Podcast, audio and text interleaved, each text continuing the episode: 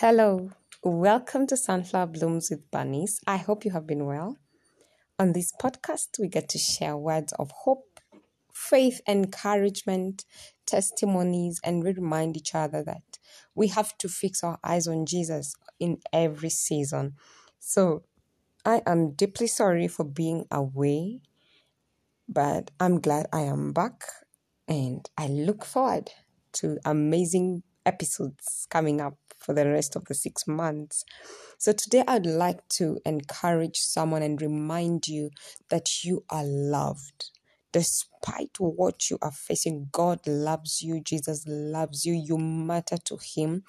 And the situations, the circumstances around you do not change the fact that you are loved.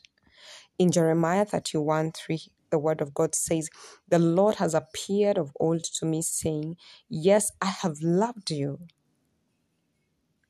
with an everlasting love. Therefore, with loving kindness, I have drawn you. Yes, you. Yes, you. The one listening. Yes, I have loved you with an everlasting love. Therefore, with loving kindness, I have drawn you.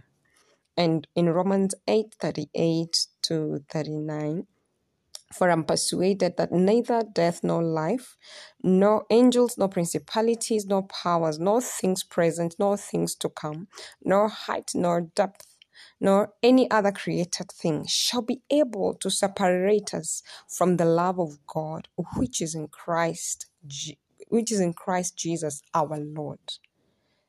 I mean, this is so beautiful. And this is God's promise to you as a child of God. And this is the you, your creator, the one who knew you before you were formed in your mother's womb, the one who will never leave you nor forsake you, the one who heals you, the one who provides for you, the one who protects you. He says, I have loved you with an everlasting love. And nothing so that situation cannot separate you from God's love.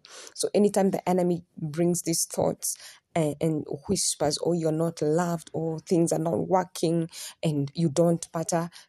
Oh, in the name of Jesus, uh, we erase those negative words by the powerful precious blood of Jesus. You are loved. You are a child of God. You matter. You are beautiful. You are handsome. You are kind. You are honored. In everything, God loves you.